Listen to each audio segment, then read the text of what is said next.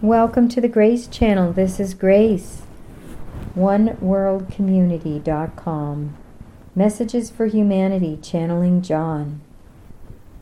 To give is to receive. We can only give that which we already have. And that which we give expands within us. How can giving away our love, joy, peace create more love, joy, and peace within us? How come it doesn't create less? The nature of the physical is different than the nature of the spiritual. The physical depletes as you give, the spiritual expands.